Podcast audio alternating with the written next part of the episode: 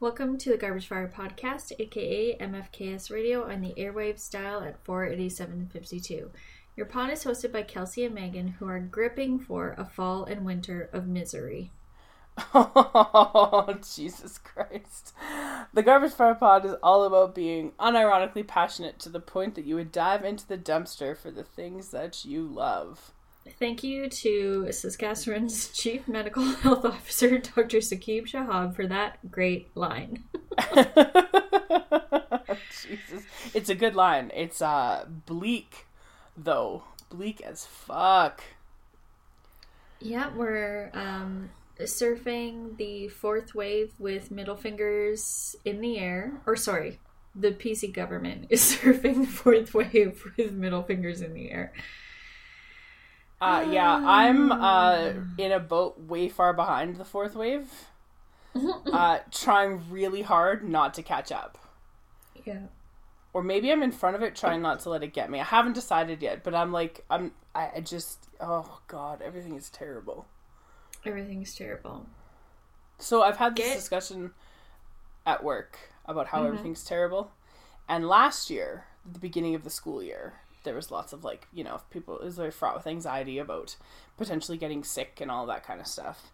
Now I've got the vaccines, so I feel like I have some superpowers. But also it's just like, I'm not as worried about getting sick anymore as I am about just like this dragging out for another 18 months. Yeah, I'm not afraid of getting sick anymore. I'm fucking angry. Yeah. The fear has been replaced by anger. And that's not good. No, and it's infuriating listening to elected officials just be like, oh, well, best summer ever. It's fucking October, first of all. It's not summer anymore. And it wasn't the best summer ever. I saw a little infographic today that said that however many people had died in 2020 up until the end of September. In 2020, 68 people had died from coronavirus between, like, May of 2020 and September of 2020 in Alberta. And in the last, like, 3 days, we've had that many die. Yep. So, good job, guys. Super proud. Super happy. Super happy to be living through a historic event. That's a fun. That's fun. End times. Yeah, living through the end times is good. I like living through unprecedented happenings. It's good. I really enjoy not knowing what's coming next. But also being able to tell exactly what's coming next because I have half a brain and could, like, figure it out just by thinking. Absolutely. Especially because you're like, we're all, like, hard now, you know? Yeah. We're all, like, fucking jaded. We've adapted. Well, not all of us, clearly, but the ones who have followed and done things well, we've been resilient, but now we're just fucking tired. Like, last night, we had a football game, and afterwards, during the football game, someone texted me a thing saying that there was, like, a potential going to be a shutdown, full-on lockdown in Alberta as of October 4th, and I was like, well, no. There's not going to be a full lockdown in Alberta because there never has been a full lockdown. And second of all, if I have to teach online again, I might go on stress leave because Absolutely. I don't want to teach online again. I don't want to. It sucks. It's the worst. And for people who have chosen to do so, kudos to you. This is not me shitting on that choice. This is saying for me, it's bad. I don't want to have any part in teaching online again. And so at the end of the football game afterwards, coaches and I, we went for beers and it was great, and we were kind of talking a little bit about it, and I was just like if I have to teach online again and thinking of the classes that I'm teaching and the kids that I'm teaching, like, no. Yeah. I don't want any part of that. Yeah, absolutely not. And it's like you have done enough, you know? Yeah. Like, and then there's, like, other people, and, like, again, no, I'm not shitting on anyone for, like, the fact that they're allowed to work from home or able to work from home, and, like, I think that's great, and I think that hopefully when we come out of this in 2027, that, like, maybe there'll be a shift in how we look at office culture and all those kind of things, and I don't think that's a bad thing. I think that that's actually probably a very good thing that will come out of this. My job, I can't do from home. Yeah. And so, like, all of the people who really wanted to go to the Calgary Stampede and whatever other fucking end of summer concert that was in Calgary. There was just like 800,000 people standing around in a pit. Like, good, I'm glad that you enjoyed yourself. Like, I'm super happy for you that you enjoyed yourself, but like, please tell me that you don't care about other people without actually telling me that. Your actions say enough. Yeah, it's just, yeah, I'm so over it. I'm so over people not getting vaccinated, and I'm so over the fucking misinformation about vaccines. I'm so over people thinking it's not that bad. Like, I asked Chris if he wanted to come on and talk about it because he's been working a lot of ICU lately, and he said, no, just say it's bad. So that's the quote you can take. It's extremely bad. Yeah, and like, the part that to me I just don't get is like, it's now, today's September the 30th. So it is now basically like 18 full months. Yeah. Since things got real bad in more than 18 months, because in Alberta last year, it was March 15th was when they shut basically everything down. The schools were, kids were sent home from school, or on that Sunday, it was saying like schools were shut down as of the next day. So it's been over 18 months. And like, how are we in a worse spot now than we were a year ago? That's the part that is absolutely fucking mind-blowing to me. Because a year ago, we didn't have the vaccines. There wasn't like a little safety net. And now we have them, and yet there are, what did you say, 309 people in the ICU? I believe so. It's over 300. It's over 300, which is more, which is over our regular ICU capacity province-wide. And there's like, I don't know, 25,000. Like, I have no idea how many active cases. It's absolutely fucking ridiculous right now. I don't understand how we're in a worse spot now than we were a year ago. I don't either. I just don't get it. I really don't get it. And I don't get how people just... Like, if you're not vaccinated right now, and you're protesting outside of a fucking hospital, like, you need to fucking check yourself, bro. Uh-huh. Why are you preventing other people from getting care? The doctors and nurses and people saving your fucking life do not appreciate this. Well, I read something yesterday that, like, there are unit clerks who are answering phones at work and being threatened and harassed by people. They are. And of course they are. I'm not and of course at all. And of course they have to answer the phones because it's like, could be patients' family, you know, like patients' families are calling to check in, or getting, you know, calls from other units in the hospital, or from a pharmacy or whatever. So they can't not answer the phone. But like, here they are, these people that are answering the phones and having to deal with shit like this while they're in the middle of a public health crisis that is legitimately, like, legitimately of the government's making. Like, to me, this is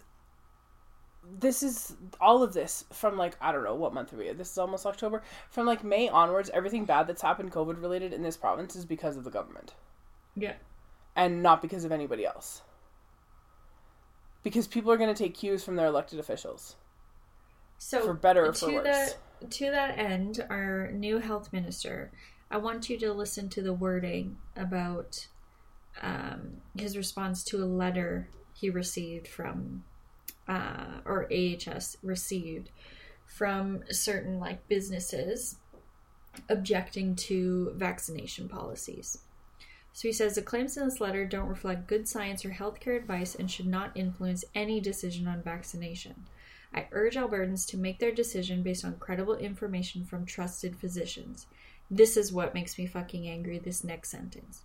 When you're ready to get that first dose, please check out blah, blah, blah to find the most convenient option for you. No, you can't have three sentences of this is factually incorrect and then end it with a soft, when you're ready, please, pretty, please. Like, when has there ever been a time for stronger language than now? God, they suck so much. I'm just reading something. I don't know. Something about this press conference, apparently, that's happening right now. That Kenny announced a vaccine mandate for public sector workers, or like a negative PCR test. Yeah, that you have to pay for yourself. That you have to pay for yourself. $150 every 3 days or whatever the fuck. Yeah. So get your vaccines. But I don't know. I don't have any more details on that. I'll have to look that up later. Like, I just... Oh, anyway, this is, like, much longer than we were going to talk about this, but it just makes me so fucking angry that, like, here we are, 18 months later. Remember last year we were like, unprecedented times. Like, I remember last March and April when people were, like, watching Tiger King and, like, just doing stuff and, you know, having, like, Zoom happy hours with their friends. And now it's like, oh, now I get to go back to only seeing my parents outside of work because this, like, small, very vocal, very stupid minority of people in this province can't get a fucking shot in their arm.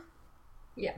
And not even this province. It's, you know, Saskatchewan's having a shit time, too, because of the same reasons, right? Yeah. And they've got even less resources than Alberta does. Well, they have fewer resources and a much more spread-out population, too. So, like, those northern communities especially are going to get hit super hard, again, because there's just a lack of good, accessible healthcare.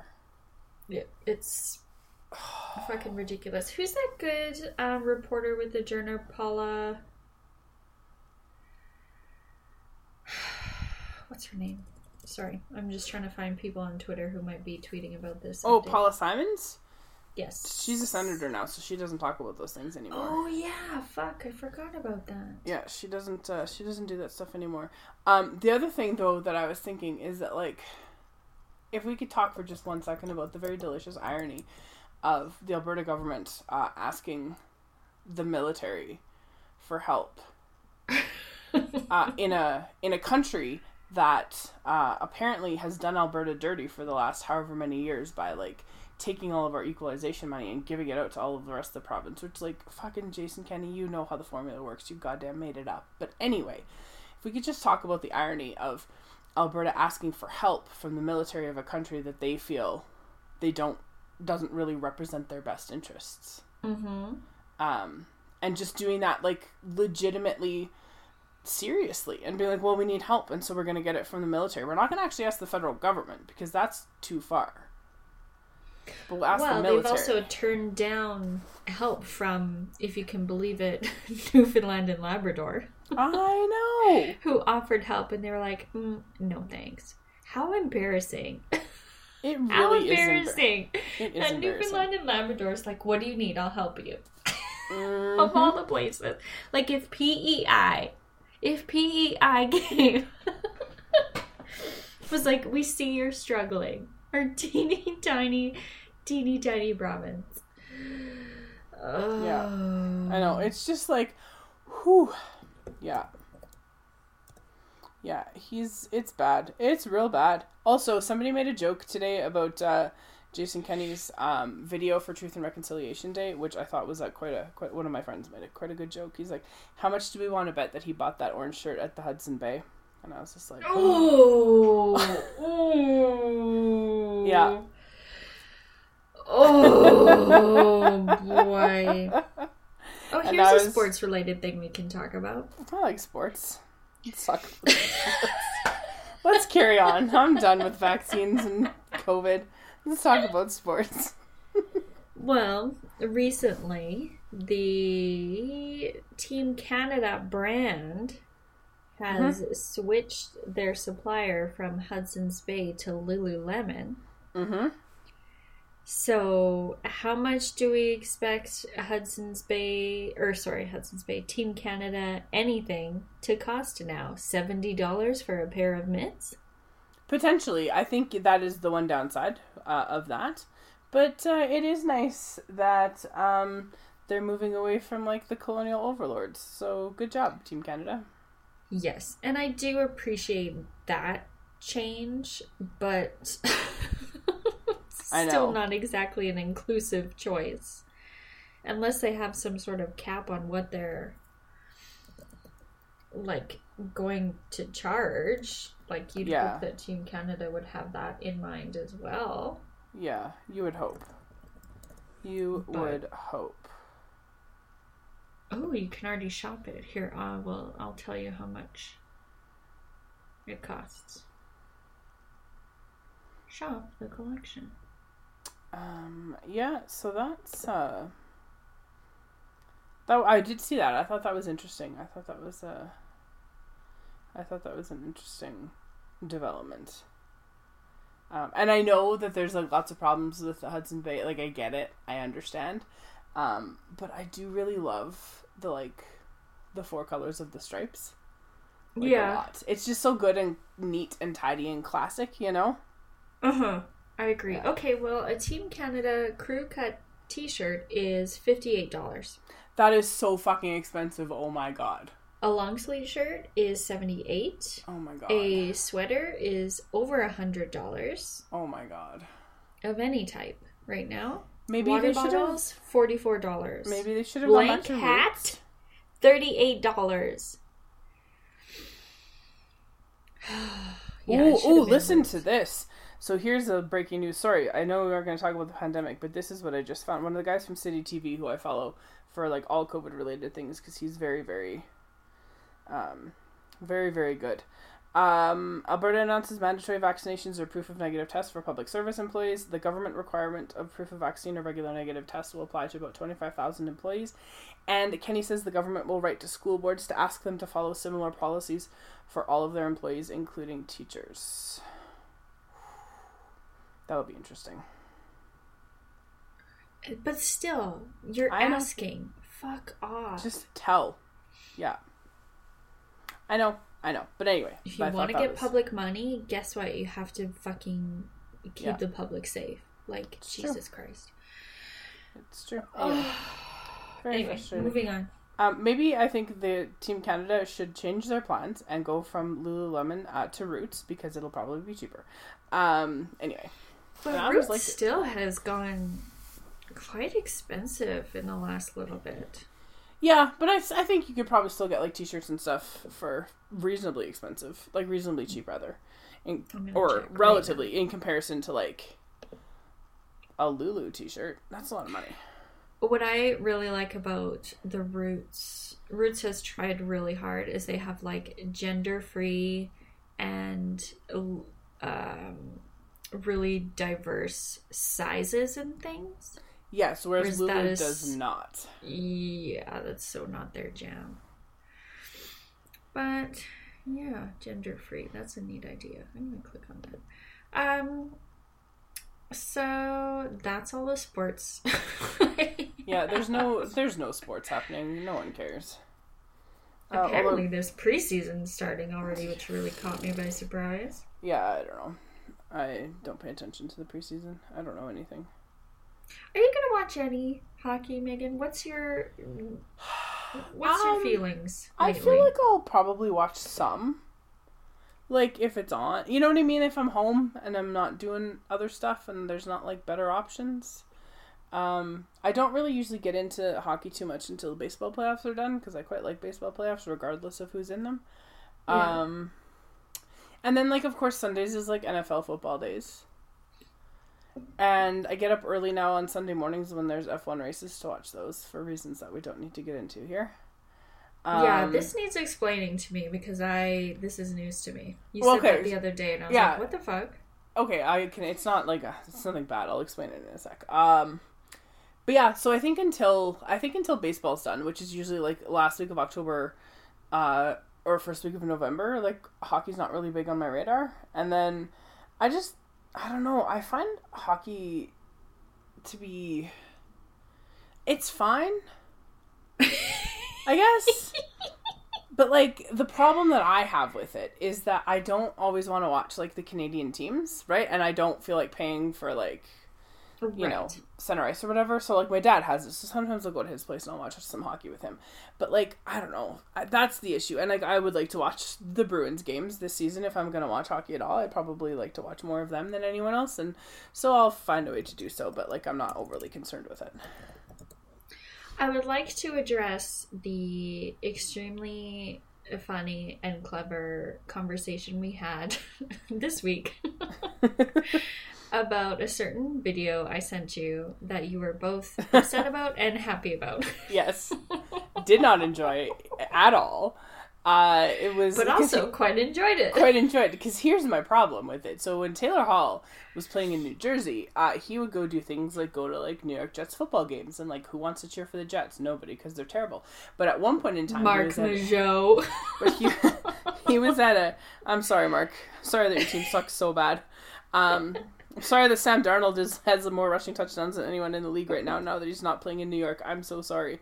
But like. When he was playing in New Jersey, they would go to Yankees games sometimes, and there I saw he took a video of Aaron Judge hitting a home run once, and I was just like, I'm so envious of all of the things happening in this circumstance right now. And like the video, two worlds colliding. Oh, in like the best way.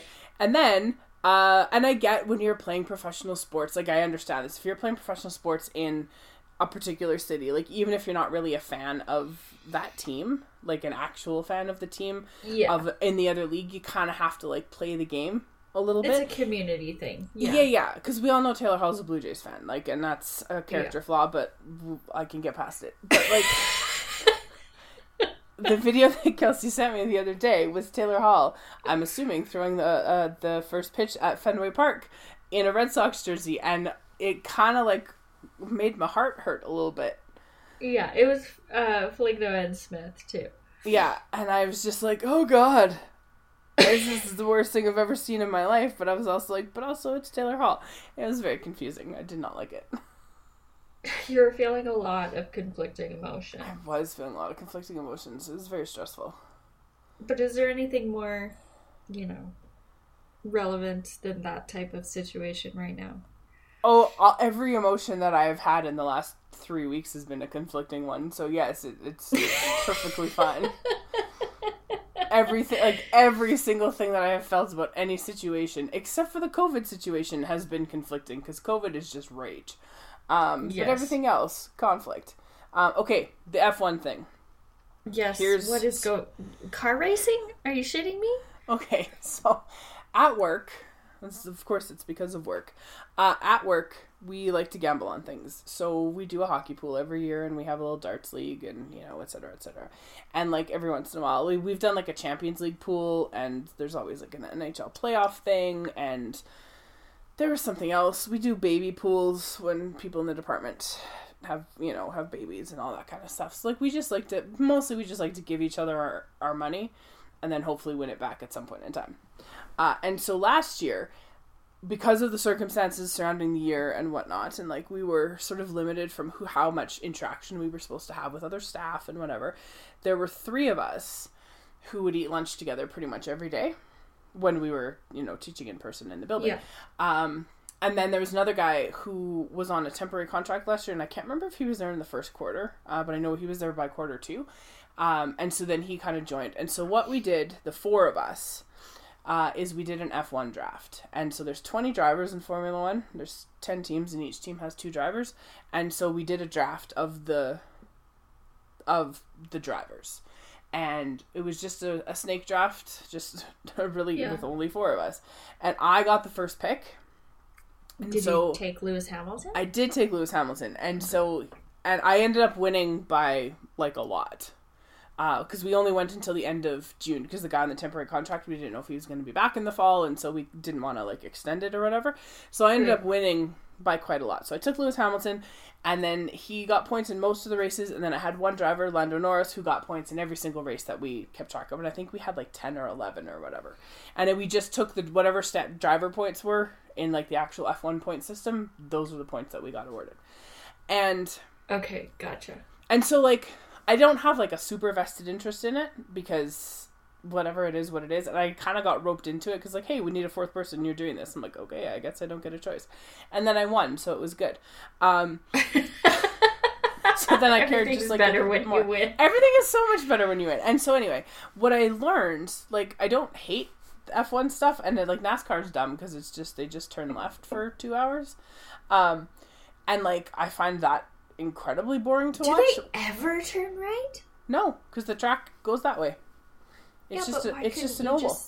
Why couldn't you just start in the opposite direction? Because they just don't. God, it's so stupid. It's really dumb.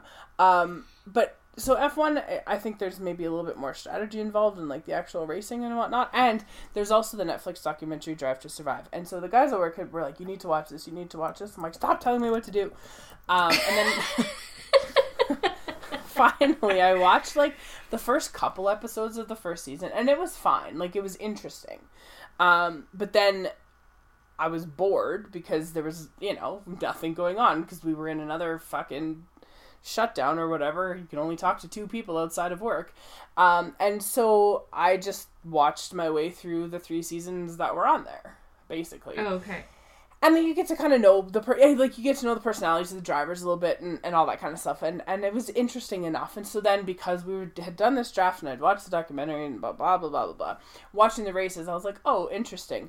And so now I don't set an alarm for any of the races. But if I wake up, I'll watch them. And they're all in Europe, are they not? Coming up, there's one in Mexico, one in Brazil, and one in the States. And so those are, like, reasonable times. But, like, this one last week was at 6 o'clock in the morning because it was in Russia. Did I set an alarm to watch it? No. Did I wake up at 6:15 on the couch anyway? Yes. No, Megan. So I just laid on the couch and watched the race, and then I went and had a nap.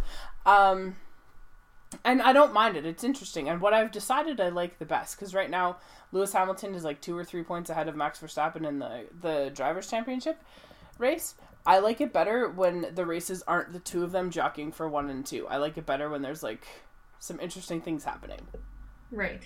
Because then, especially like in this race on Sunday, Hamilton started like 4th or 5th or 6th or something, and Verstappen started at the back of the pack because he took a penalty for changing his engine. I wasn't really paying enough attention.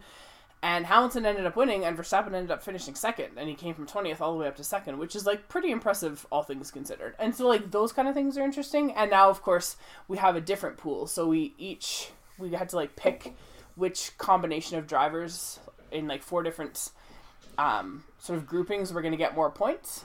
And then each week we also pick a poker chip that has a placing on it, and then we pick 2 drivers' names out of it, and you get extra points if either one of your drivers finishes in that place or one off from that place. So there's like 7 or 8 of us involved, and yeah. Oh, okay. Yeah, and so now the reason I didn't want to watch Drive to Survive at first was because I knew if I did and then admitted that I did, that's all we'd ever talk about. Oh, so I was a holdout for a very long time. But now that people are, like, back to eating lunch in our workroom and stuff again, there's more people who don't pay attention. And so Now it's not the only thing that we talk about. But last year, when it was just, like, the 3 of us, that's all we would have talked about if I had admitted to watching Drive to Survive. Totally. And it wasn't until, like, I don't know, week 3 in June where I was like, oh, yeah, I'm, like, halfway done season 2. And they were like, what? You haven't talked about it? I'm like, no, of course not. I'm not an idiot. But yeah, so hopefully I just want to win. I don't care. I don't have a huge vested interest. I just want to win. Okay, well. Yeah. That's the headline. Megan just wants to win. Megan just wants to win. Yeah, so that's the F1 thing. And it's fun, too, because 2 of the guys that, like, watch it on a regular basis, we have our little, like, group chat, and we just text back and forth about stuff. And I'm convinced that the guy who's in charge of the Red Bull team has bodies buried on his property. Oh, really? Who's this person? His name is Christian Horner. He's married to Ginger Spice, and he's a British man with perfect teeth, and someone was like, never trust a British man with perfect teeth. Christian Horner. Yeah. And so I'm convinced that there are bodies buried on his property somewhere. Oh no, he's married to Ginger. Yeah. Yeah. Oh. There was an incident at a race a few weeks ago, and somebody on Twitter called him, said that his new nickname was Winger Spice, and I was like, that is the funniest fucking thing I've ever heard in my entire life. Holy shit. And it was a tweet that got like very little traction. It just happened to show up because I was looking for some like F1 related stuff, and I was just like, oh man, that's so funny. And then I sent it to someone else and they didn't get it, and I was like, ugh, come on. Yeah, that's pretty good. Yeah. Yeah. So anyway, that's why I watch F1. It's a thing. Okay, here's the thing that I want to say to you that you're going to be mad about. Oh my god, what? I watched The Dead Don't Die. Yeah. And I hated it. I am not surprised. In any way, shape, or form. I enjoyed it. I thought it was very entertaining, but it's 100% not everyone's cup of tea. What made it so unpalatable to me is that it's supposed to be this, okay, what if zombies, really happened in a small town and you've got, a whole bunch of characters and everyone's, essentially standing around saying it can't be zombies. Mm-hmm. But it's so blasé mm-hmm. that I thought the wit that it was attempting just was not successful. The funniest part, I think, of the entire movie was when, what's his name? Is it Ronnie? Adam Driver's character? This was a month ago, Megan. Oh, so when Adam Driver's character pulls out his keychain and he's got, a fucking whatever from Star Wars on his keychain, I was, that was the funniest part of the movie to me. I thought that was just, A+. Very good. Well, that's not in the script. No, but that's why they just did that for funsies. Of course, and that's why I thought it was so funny, because it was just a nod to, all of the other things. And I also very much enjoyed the way that he was when he kept saying, "I think it's zombies" or whatever, and Bill Murray's "Why?" He's "Well, I read the script." And I thought that was really funny. I think the best part of that movie, and the best part of any movie, is Tilda Swinton. Oh, sure. She was phenomenal. She was a fucking maniac in that movie. I was terrified of her. In a zombie movie, I was terrified of her, a normal, quote-unquote, normal person. Oh, it was, yeah, no. There were things about it that I thought were, really, really well done, but it's a very particular brand of, entertainment and humor, right? So I'm not surprised that you hated it. Yeah, it's just Also, Adam Driver driving up in a fucking smart car, amazing. Yes, okay, yes, I did appreciate that comedy of, physical size. Yeah, that's funny. But it just, it's a very, just the blasé mood of everyone was tough to swallow. Which is funny because the guy who directed that, Jim Jarmusch, he also directed Adam Driver and Patterson. Yeah, which was a huge hit, right? It was very critically acclaimed. And it was just one of those really, I know we've talked about it on here before, but just one of those really quiet movies. Yeah. That doesn't, I don't know what the central, it wasn't like a Spike Lee joint where you're hey, here's the thing I need you to know. I'm going to remind you 87 times. It was just this very quiet, small, sort of soft film. Mm-hmm. And to see that, and then to see The Dead Don't Die, so bizarre. It was such a jarring shift. Mm-hmm. But if you like zombie movies, you should watch The Dead Don't Die. I thought it was funny. Yeah, Adam Driver in a smart car is pretty good. And then Tilda Swinton just wielding a samurai sword, which is a kink I didn't know I needed, she reminded me a lot of her in Doctor Strange. That same kind of ethereal sort of, yeah. But also, but not quite. Not quite, because but there were you could see it, but there were some similarities there that I was just there were some similarities in this film. She seemed literally someone from outer space. I think Tilda Swinton is from outer space. I think that's the general consensus. Yeah, Tilda's amazing. That's so funny. That's funny that you watched it and didn't love it, and I understand. No, couldn't. Yeah, it was a massive disappointment, unfortunately. Oh, that's too bad. That's too bad. I mean, though, not everything is for everybody. No. Unless. You're talking about Ted Lasso. Ted Lasso. Although apparently there are people who don't like it or are like the people who on Twitter anyway who haven't watched Ted Lasso are as bad as the people on Super Bowl Sunday who are like, oh, is there a sports ball game today? There are people on Twitter who don't like Ted Lasso? Yeah, they're like, oh, it's so dumb, blah, blah, blah. I'm like, you don't, shut up. First of all, no. And second of all, shut up. It's just like, I don't understand how you could not like it. It is so fucking likable. Yeah. It's bizarre. Like, universally, every single person who I've talked to is just like, oh my god, I can't believe I waited so long on this. I know. Including myself. Yeah, I know. And it's one of those things too, like if you don't have Apple TV, I know some people are like waiting until, you know, the full second season is done so they can subscribe for like the month and then just like not pay for it or whatever. Man, Ted Lasso's so good. I watched the first season last year after it had aired, like after it had been released, and so I watched it all at once. Mm-hmm. And, oh god, it was, and I think I watched it over 2 days. Yeah. And it was just so delightful.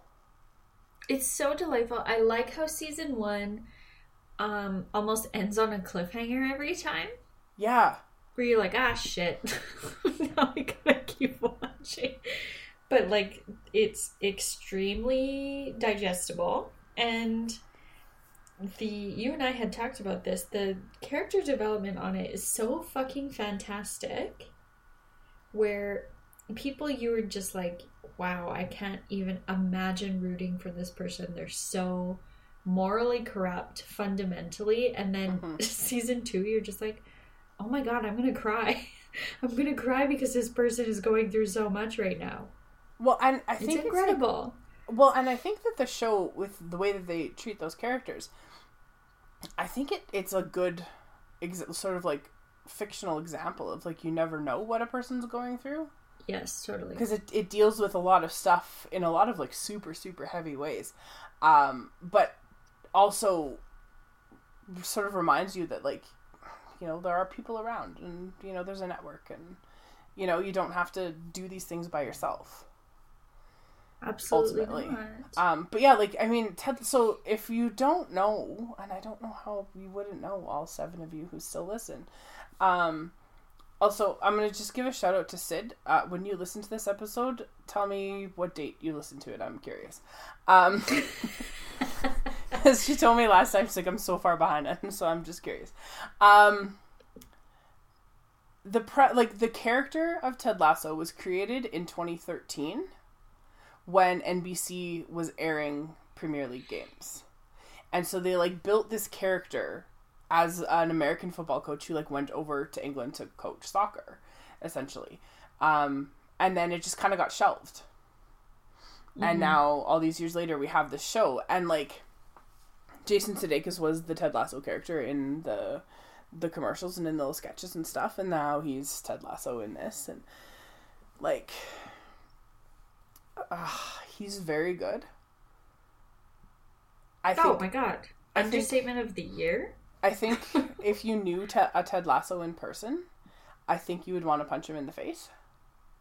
Yeah, absolutely. That's the whole point, right? Like, that is the whole point of him, is that and we find out in this season, like, just I think in the last episode, why he is the way that he is. Yes. And you get, like, that really good glimpse into him.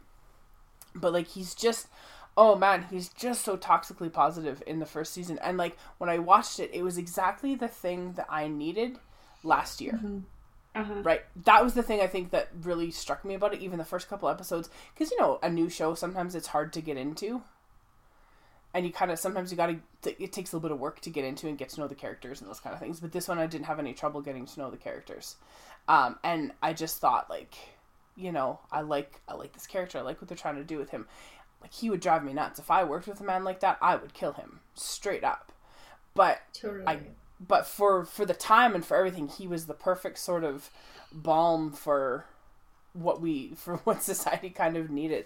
And I really, really like how his character has developed from that first episode until now.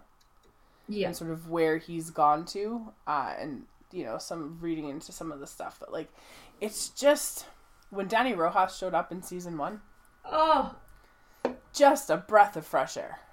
Just a breath of fresh, just running around that pitch. What did Football? He say? Like a brunette golden retriever. Yeah. And I was like, yeah, that's a chocolate lab man, but okay.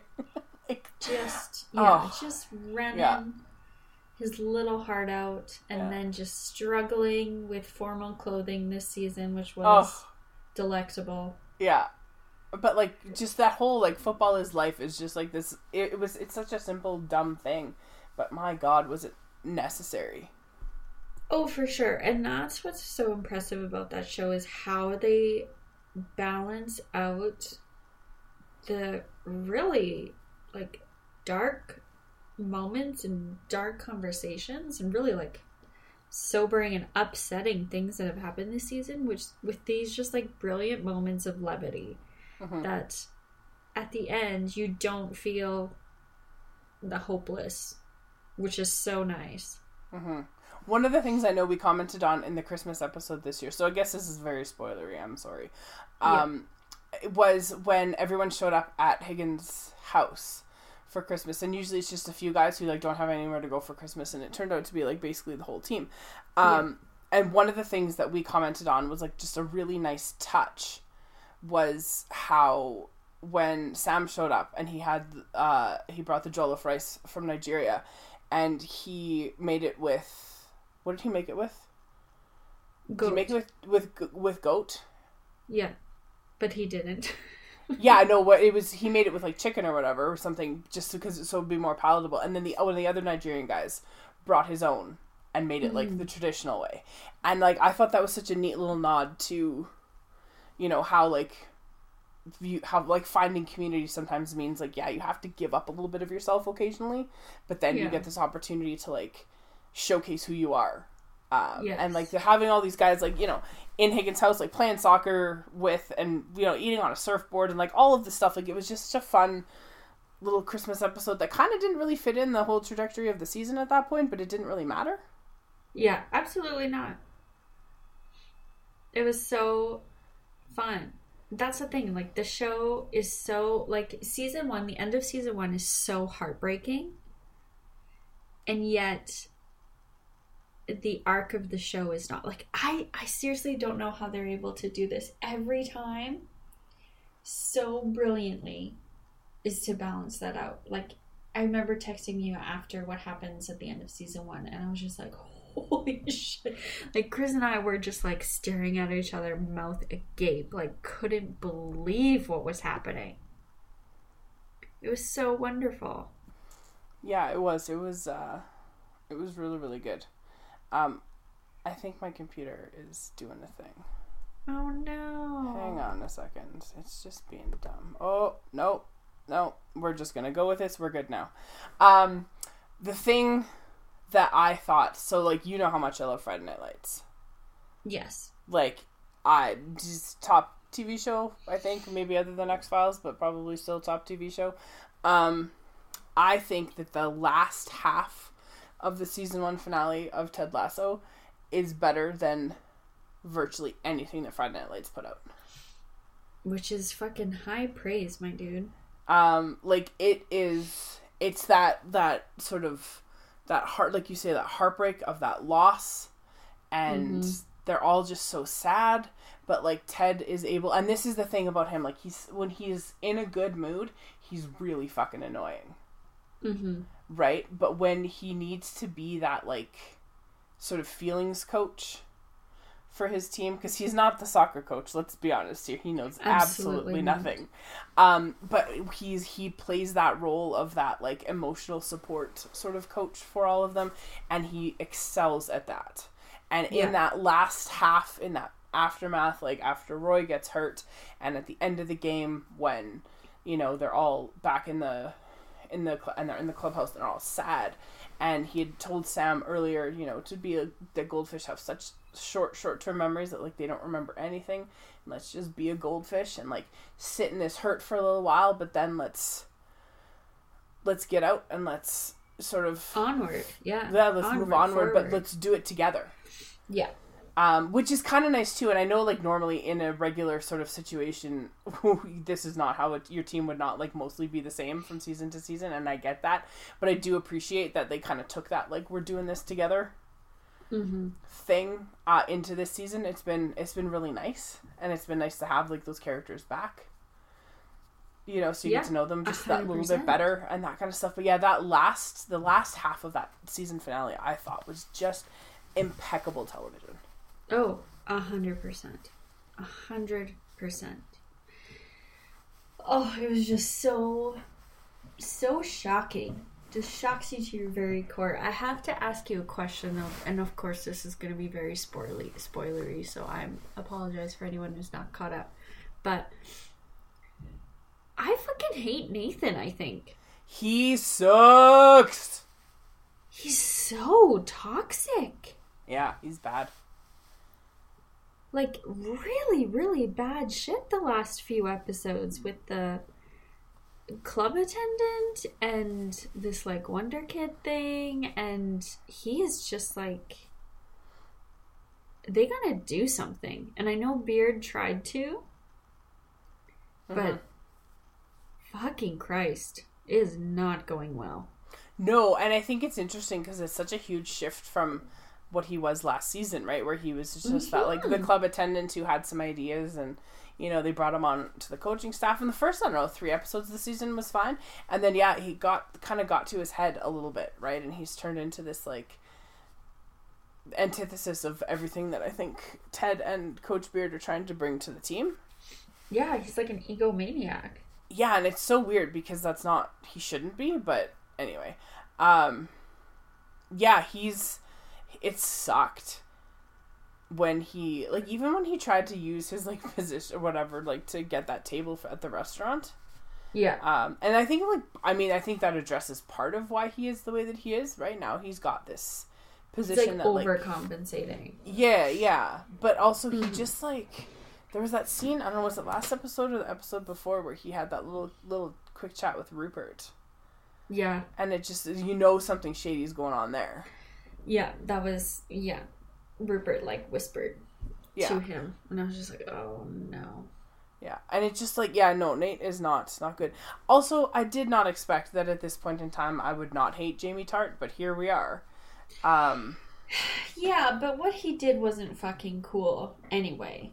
Like, and I hate that he said, I'm sorry to her, because, you know what, you're not sorry. No, that part I'm not, but just in general, like, the arc with his dad and that kind of stuff, I'm just like, ugh, gotta have a little, like, there's at least, like, a little bit of empathy, whereas last season there wasn't any. Yeah, and none. Like, literally none. Until the very end, when you see his dad berating him for, like, making that pass or whatever, right? Like, you know. Yeah. And then you're like, oh, okay, maybe I understand. But now this season, just that, and then when he has that thing with his dad, and then Roy with the hug, and I was just like, oh my god, I can't even handle all of my feelings about this right now. No, me neither. What do you think Beard's name is? Beard.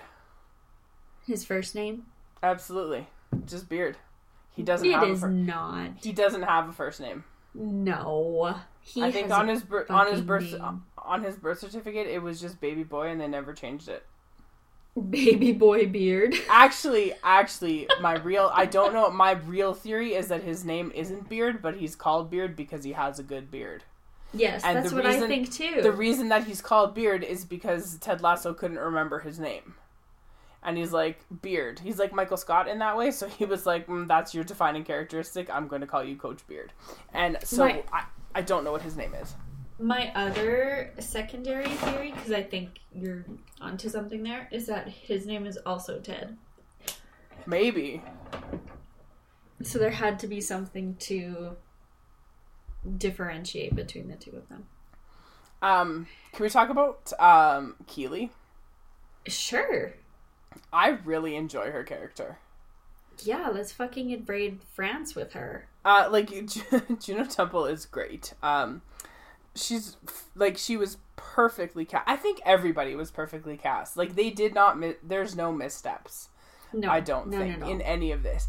But she's just so good. And, like, at the beginning of the first season when she's just, like, She reminded me so much of the Band-Aids in Almost Famous. Right? Like, Kate Hudson and... Yeah, it's been so long since I've seen that movie. Do you have a more recent reference? Well, no, but just in that notion that they're not groupies, right? But they're hangers-on in a particular kind of way. Yeah. You know, and like, sort of their identity is wrapped up in, like, their association with mm-hmm. the famous people. And, like, to me, that's what Keely was in the first probably, like, 3 episodes, right? As, like, Jamie Tart's girlfriend. Yeah. And that's how, and, you know, and she'd done some modeling and whatever else, you know, but, like, that was her identity.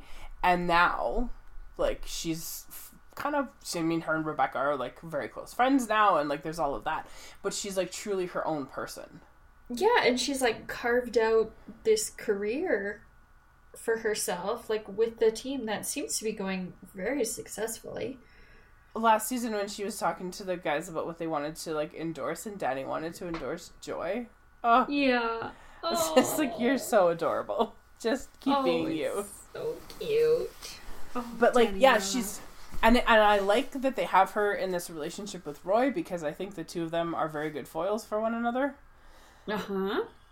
In the way that they... I think they're much more similar than, like, they would like to think that they are, right? In the way that they deal with things. Because Roy just, like, bottles all of his emotions up on the inside, and Keely, like, wears them out on her sleeve, but at the same time doesn't actually communicate. Yes. And so I think that their reactions are so opposite, but they're the same person. Yeah. I just, like, I can't... Phoebe! Oh my god. That dynamic of the three of them is so perfect. And just sweet little Phoebe when she breathes on them.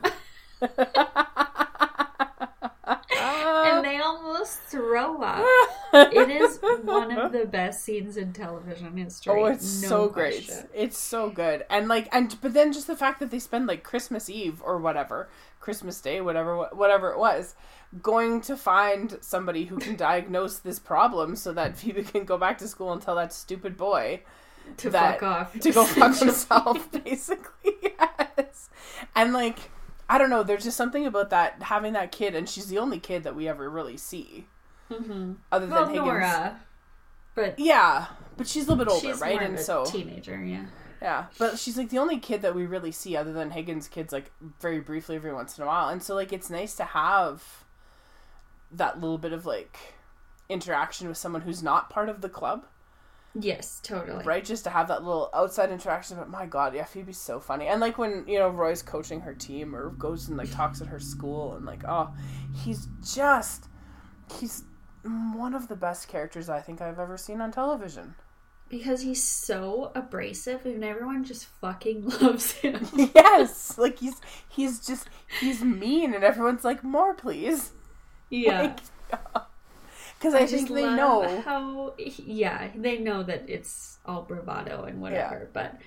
But just how he carries himself, like, I'm just, like, putting myself into that physicality of, like, shoulders up, all the way back, arms at the sides, yeah. And just, like, left, right, yeah, right. Yeah. So well, and it's crazy. Funny, like, I don't know if you watched any of, like, the post-Emmy stuff, because, of course, like, Brett Goldstein won the mm-hmm. Emmy.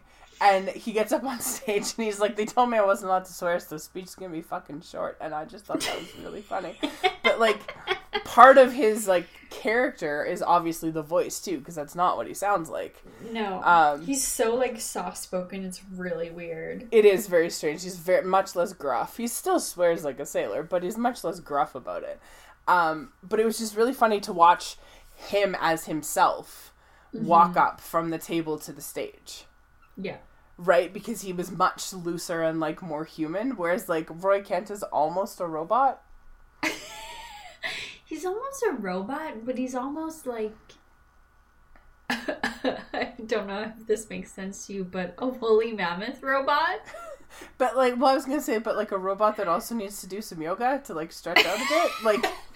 And he does more fucking yoga than anyone on that goddamn show, so I don't know why he's still so goddamn stiff. But it's just, like, it's just interesting.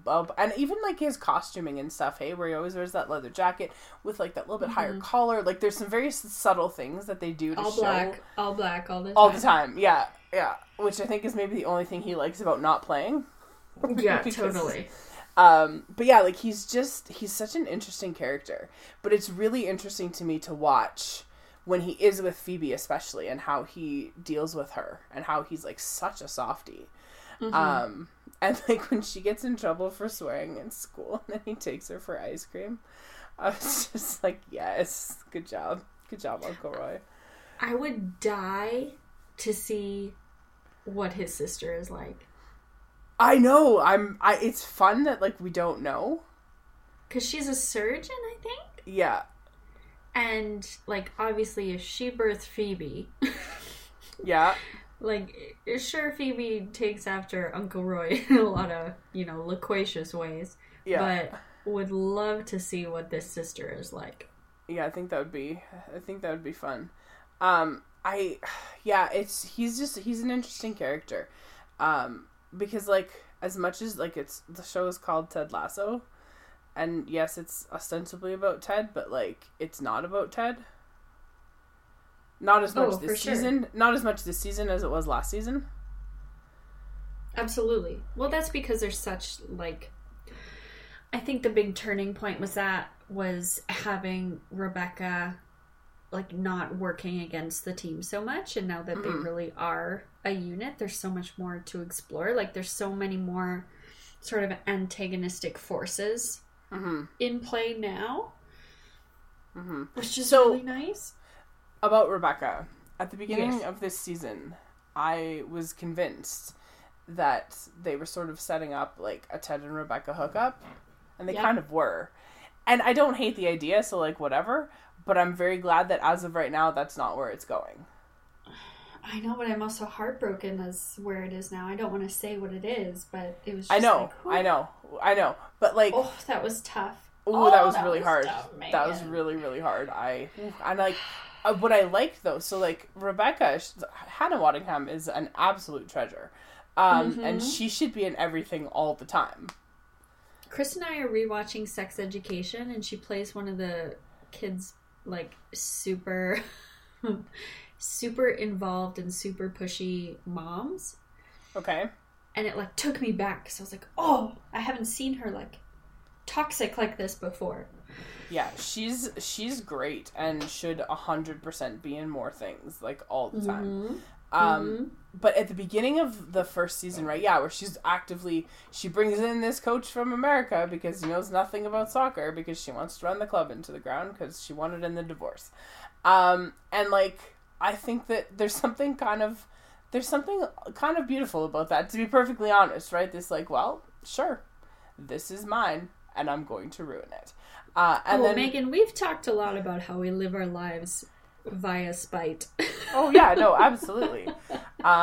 There are some things that I do specifically just to make other people angry. So, yes, I totally appreciate that. But over time, she gets to the point where, you know, she realizes that she has to sort of work with what she has. And it's that episode in season 1 with the darts, where it's, like, the real turning point.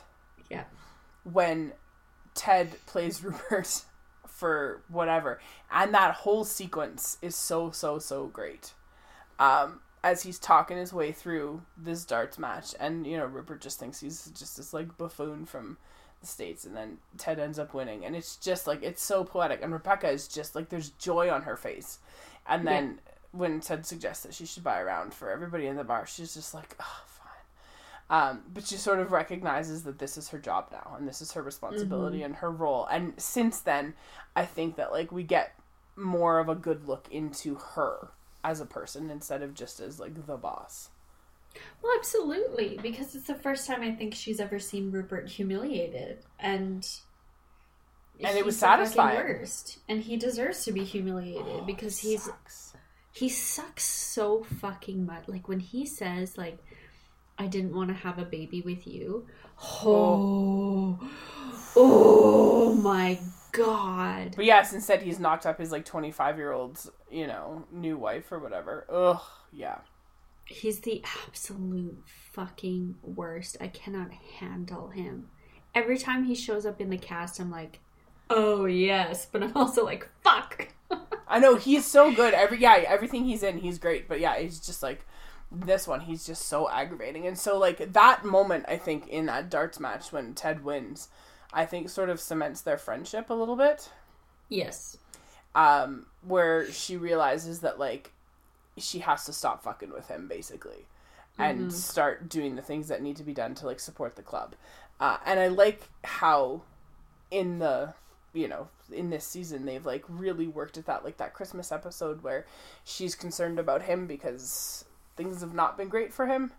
And so she makes sure that he comes with her to deliver toys and whatnot, which, like, I thought was really neat, and it's something she used to do and then she didn't do because she was so sad about, or so, like, you know, despondent about her divorce and whatnot the year before, and, like, goes to do this, and she brings Ted with her to get him kind of out of the funk that he's in, which, like, yeah, takes some work and takes some effort and takes some awareness of people beyond yourself to be able to do that.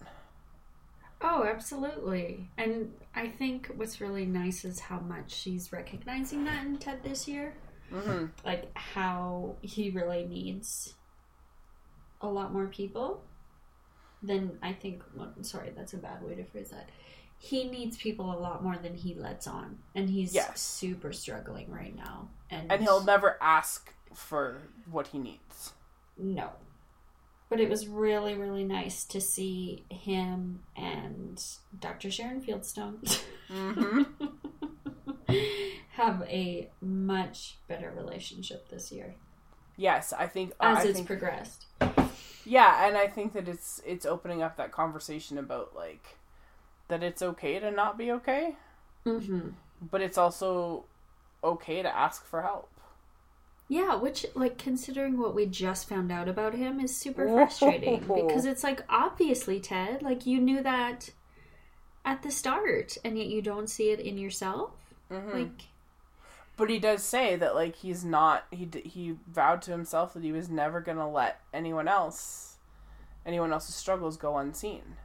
Yes, but because he felt guilty and whatever, and so. But it's he was a lot, also a child. But it was a lot. It's a lot easier though to look outward and, you know, than to, like, reflect on yourself. Yes, that's true. That's true. Not that I am speaking from any experience in that matter. None at all. But, like, it is so much easier, right? And he's that kind of character who, like, that's part of his toxic positivity, right? Is because he's relentless and he's unwilling to let other people's hard days go unrecognized. And if that means that makes his day harder, he just accepts it because that's he feels like he deserves it. Yeah. And so hopefully in the next few episodes he'll realize that he doesn't. Yeah, and I think that's coming for sure. I think there's 2 episodes left this season. Was this 9 last week? I think it was 10. Yeah, there's 12 altogether. Yeah, there's 12 altogether this season. And then there's at least a 3rd season. And I kind of hope they end it after 3. Not because it's not wonderful, but because at the end of last season, they set it up really well for 2 more seasons. Yeah, I agree. In relation to the soccer. I also really liked this, at the beginning of this season, how we didn't start at the beginning of the soccer season. Yeah. And it was just like, we haven't won any games yet, but we've tied a bunch. And then they were like, it was on game 7 or 8 or whatever. So it was nice that it didn't start at the beginning because we didn't need to see all of that. It was like, you know, getting everyone sort of back in and established into where they needed to be. And I liked that time jump. I do too. And I like how they're like, it's not...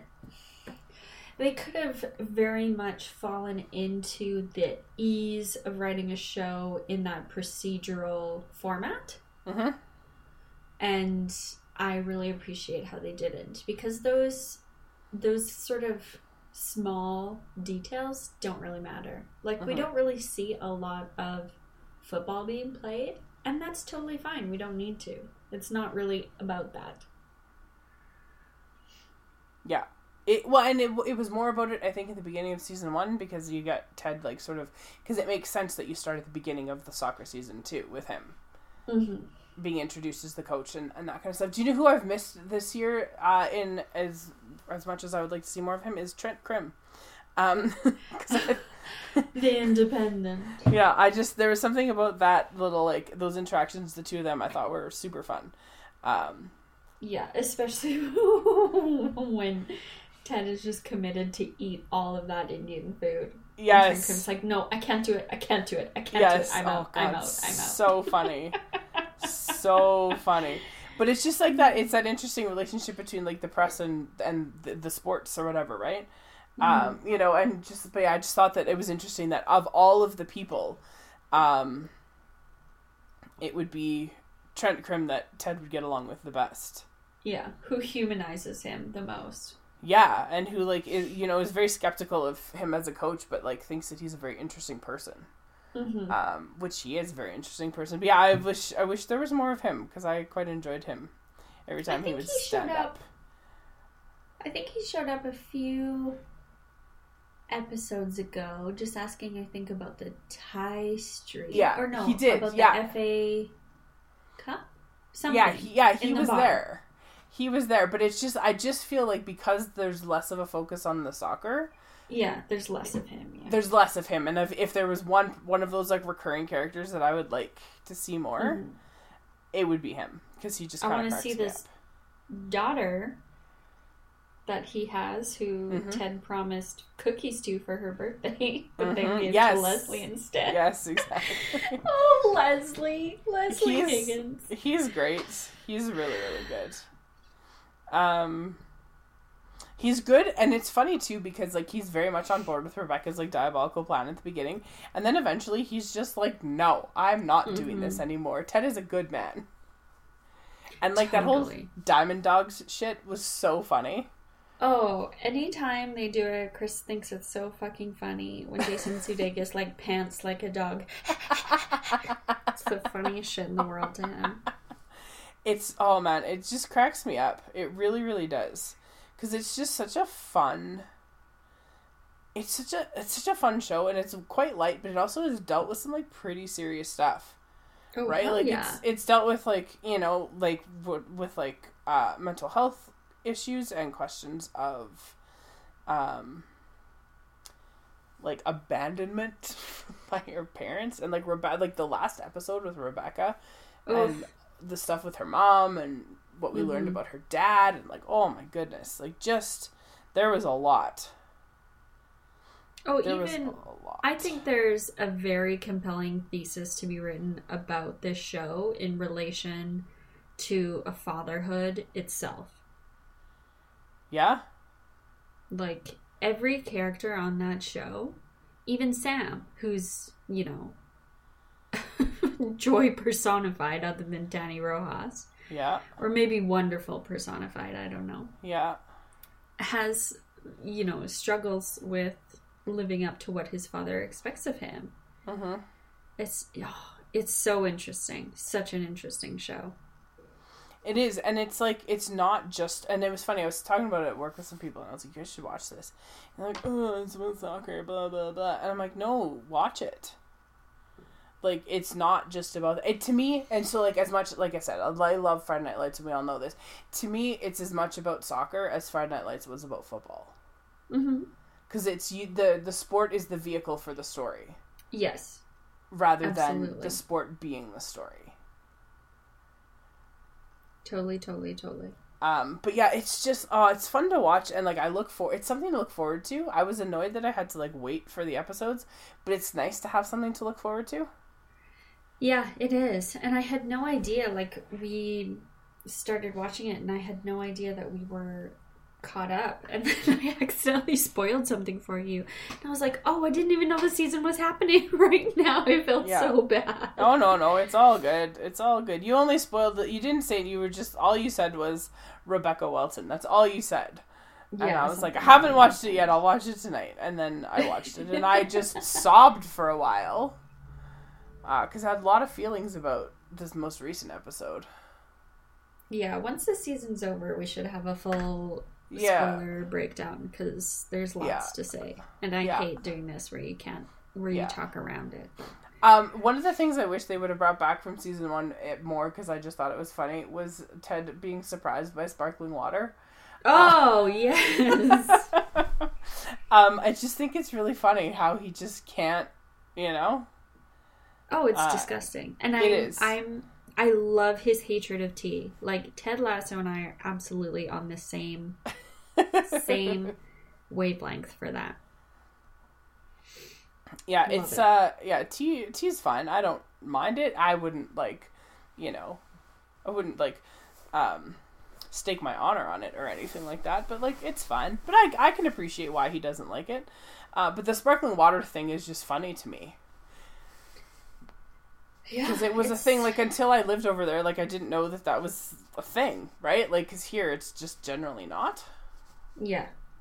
And so, until I lived over there, I was like, oh, that's strange. Cool, thanks. Maybe it's not as ubiquitous, but I know a lot of people are still that very sort of English cultural history here is pretty big still, but... Yeah, absolutely. But yeah, it's a good show, and if you haven't watched it, my question is why? I think for a lot of people it's having the subscription, because other than that, I don't really see a reason. There's not a lot on Apple Plus right now that is compelling. It's true. Something that is on Apple that I quite enjoyed was Defending Jacob. Yeah, I wonder why. Well, no, I mean, obviously I watched it because Chris Evans is in it. It was good. It was very well done. I thought they did a really good job. But yeah, Ted Lasso's good TV, and after I watch the episodes, I read the recaps. I think I can't remember if it's NPR or The Ringer. Which are two very different places. Yeah, I was just like, holy shit. I can't remember. I just need to double check. I think it might be the NPR one. Hang on. Yeah, so at the end of the NPR recaps, whoever it is that writes it, they kind of do the rundown of the episode, and here we are. And then they always have, like, something about, like, the nice touches. Like, the last scene, like, the episode where, they were getting, whoever it was getting a haircut from, or Sam was getting the haircut from Isaac, like, all of that kind of stuff. Oh, God, So good. Just, like, little things, right? Just having little things like that sort of taking place. But, yeah, so, this one lists, like, some of the nice touches, but it also does, it's called This Week in Ted. And so, except for the episode, not this past one, but the one before that was all about Coach Beard, it's always, like, here's the things that Ted said that are just, like, just exemplify Ted. Like, for example, in that episode where Sam gets the haircut, peak Ted is, I want you to close your eyes, look around. Like, just one of those dumb things that he says, and he means it so earnestly. Like, I want you to see this, but also close your eyes. And so it just kind of is this little rundown. Usually there's, like, peak Ted, referential Ted, Coach Beard noise of the week, which is always good. There's a stealth MVP of the week, and then an assist of the week.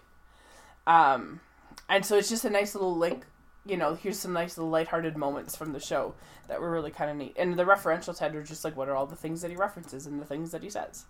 And stuff like that. Because he does. He's like a walking pop culture encyclopedia. Oh, absolutely. In his speech. And I think especially it's funny because it doesn't always land. No, because he says, like, well, that's only relevant to you if you grow up in the southern United States in the 70s. Like, he has to, like, couch his references and other references so people understand them, which I enjoy. Yeah.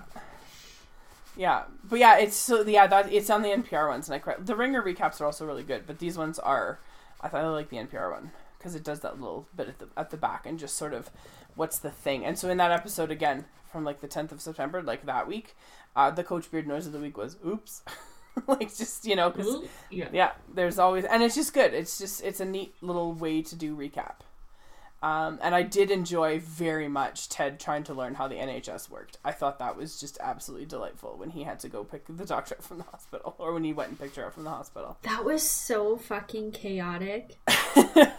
Oh my god. He just like did not stop, and I just felt so bad for Dr. Sharon. I was just like, oh my god, she's going to die. Yeah. She's going to die. And Ted is going to be the cause of her death, and it's going to be terrible. Yeah, no, I thought that was just really funny because it reminded me of that question in last year's season finale, when he, or the episode before or whatever, when he was asking the ref to explain offside to him. Yeah. Oh, just, he said, no, really, I don't understand it. Like, just, oh, man, he's good. It's good. It's a good show. You should all watch it. Yeah, please get on it. He's here. He's there. He's every fucking where. He is. It's true. And he's just, oh god, I don't know why anyone would, want to not watch it. I have a few questions if we want to. Oh god, yes, we need to move on. They're all from Reva because nobody really responded, which is fine because we haven't recorded in a really long time. What is the best potato chip flavor? And she wants to qualify this by saying it's not Old Dutch regular. Let me tell you how disappointing they are. Oh god, yeah. So thin. They like touch your fucking tongue and they just like mush up. Ugh. Yeah. So I'm right now a big fan of, there's Miss Vicky's, they've got these like specialty flavors, and it's like hickory smoked salt. Oh, that's, I thought you were going to say everyone's talking about that spicy dill pickle right now. I do like the spicy dill pickle chips. Dill pickle anything is great, but no, these ones from Miss Vicky's, the hickory smoked salt, are real good. They would be really good in place of like crackers in certain points. If you made like a charcuterie board, you could absolutely get away with using some of those. Yeah. Because they're just smoked salt. I think Ruffles all dressed. Oh god, so good. So good. So Lay's has attempted to make an all-dressed. I have no idea what that fucking flavor is, but it's really good. Lay's has attempted to make an all-dressed, and let me tell you, they are not great. Really? Yeah. Well, it's because they're like, the Ruffles are ripple chips, right? Whereas the Lay's ones are just like, yeah, that's the problem. They're just not good. Reva, I think, is hungry because three of her questions are about food. What is your ultimate comfort food? Mac and cheese. Yeah. I think mine would be a toss-up between mac and cheese and, like, legitimately mashed potatoes. Oh, hell yeah. I fucking love mashed potatoes. But, like, I don't like peeling potatoes and doing the work to make them, so probably mac and cheese. Well, and mac and cheese is a lot less work. It's true. Well, and I don't mean KD. KD and mac and cheese are not the same thing. They are barely overlapping in Kelsey's Venn diagram of pasta. Yeah, KD is KD. Yes. And mac and cheese involves real cheese sauce, which is not hard to make. Yeah, I think that I also, so when I don't know how you feel about oatmeal. My mom, when I was a kid, she used to make oatmeal sometimes on Saturday mornings, because my dad would often play hockey on Sunday mornings, but in the wintertime she'd make a pot of oatmeal. And she would put like cinnamon and I think like allspice and ground cloves like in the oatmeal itself. So it wasn't just oatmeal. And then, she would always put raisins in it, and I don't hate raisins, so that's fine. And then what I would do is I would get it in a bowl, and I'd put some brown sugar on top of it, and then I would microwave it. So then it would, like, not be quite as liquidy. Right. And then pour the milk around it, and it was, like, just a thing. Like, that was, like, and so if I were to ever go to my parents' house and my mom were to make me some oatmeal, I would not object. That would be good. I can't replicate it, so I don't know. I only eat overnight oats now because I can't make my own oatmeal. Well, there's some things that you can just give up on, you know? Well, and also, like, making oatmeal for one person, like, fuck, come on, man. Yeah, it's you're never going to get the proportions right. It's ridiculous. So, but I will say something that I have made, speaking of oatmeal, is baked oatmeal. So, like, you make it, which is actually pretty good. So you, like, mix it all up and just pour it in a casserole dish. And there's, like, different ways. And it's, and you, like, you, there's melted butter. And I think in the one recipe that I use, I think that there's an egg to help bind everything together. And so you just, like, beat it up and add your melted butter. And then you have your oats and some milk and, like, whatever kind of, like, cinnamon, like, that kind of stuff. And then I always pour frozen fruit on the bottom of the baking dish. And then just pour the oatmeal over top. And then you bake it for whatever. And then you cut it. It's like essentially like a slice of like oatmeal cake kind of. But it's just oatmeal. But it's baked. And so what's nice about it is if I make it on like a Sunday, then I can put it in containers and take it to work for breakfast. And it's real good. I will trust you on that. I can... Oatmeal is a texture I'm just not into. That's totally fair. I 100% understand that because there are certain things that I don't like to eat because of the texture. What else is Ruby got? She also wanted to know what's for dinner. I don't know. I haven't thought that far yet. Probably leftovers would be my guess. God, fucking...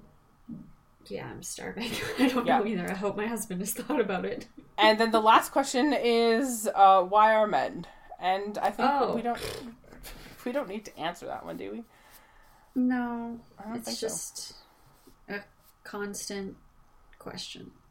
It is a constant question. Although, I will say, here's a qualifier that I will say. I think sometimes when I ask myself that question, why are men? Every once in a while, the men that I'm asking the question about do a thing that, like, doesn't disappoint me. And I'm just like, this is less bad than it could have been. And I feel like that's not a great way to go about life. Well, I mean, you're not wrong. But it's incremental progress, and I suppose I gotta take it. Yeah, we're not gonna move mountains overnight here. No. Oh, speaking of moving mountains, I told you this yesterday, and also maybe this morning, but I have a piece of advice for those of you who listen. Go to bed at some point in time and just sleep for a while. Every day this school year, I have fallen asleep on the couch. Like, legitimately every weekday this school year. I have fallen asleep on the couch. Sometimes I sleep through the night on the couch, wake up about, like, 6 o'clock. Sometimes I wake up about 3 and then get up and go to bed. So I don't sleep great because my sleep is interrupted and whatever. Mm-hmm. Tuesday night, because today's only Thursday. Tuesday night, I was in bed by 11:15. And I slept until, like, 7:05. And I felt like I could move a goddamn fucking mountain. I need you to have a long conversation with my son. Okay. I'll come visit. We'll talk. And then last night, after I got home from beers after football, I read, because I didn't have to go to work today, so I read for a bit. And so by the time I shut my light off, it was probably like 1:30, but I slept until like 9:30. And again, feel like I could move mountains. So my plan tonight is to go to bed. I'm going to a play tonight at 7:30. And I should be home by 10. And so my plan before I leave is to, like, make breakfast for tomorrow and whatever, because I got to go to work tomorrow.